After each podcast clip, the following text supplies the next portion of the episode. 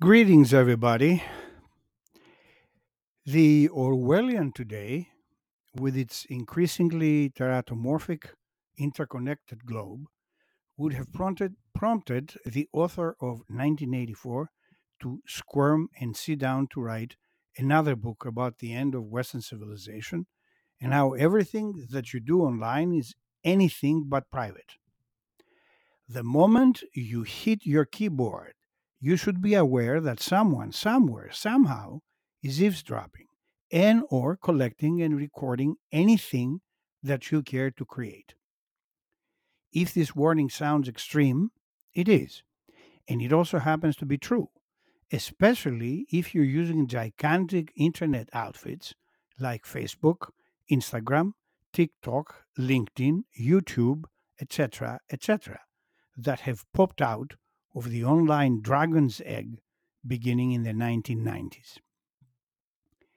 Periodic public opinion research shows that more and more average citizens believe that fake news is conquering the on and offline public forum, and that even heavyweight legacy marketers have become purveyors of fabricated and propagandistic narratives in the service of who knows what special interests and shadowy cabals like the George Soros philanthropic and humanitarian quote unquote multi tentacled monster.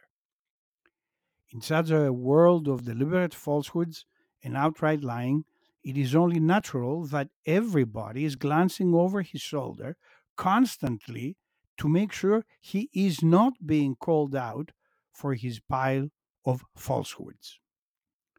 Global giants of the Facebook variety are the most persistent and methodical entities competing for the control of humanity by way of the old 1984 model, adjusted, of course, to the 21st century. In order to do that effectively, they are constantly in search of talent developed and deployed by government espionage, intelligence, and special operations agencies who are already well versed on how to make one completely disappear, short of sending out the assassination squad. Today, if you are a successful veteran of the CIA, the MI5, and the rest of the collective of both government and private black ops outfits, your post retirement future can generate rewards far exceeding those you enjoyed while toiling at your government desk. Now, if you suspect this practice is inimical to your privacy, security, and freedom of speech, you're absolutely right. But regrettably, defending against it is next to impossible.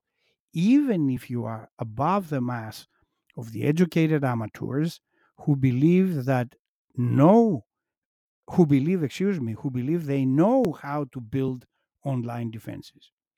Good old Jimmy Dore tells it like it is in yet another of his many perfectly targeted segments.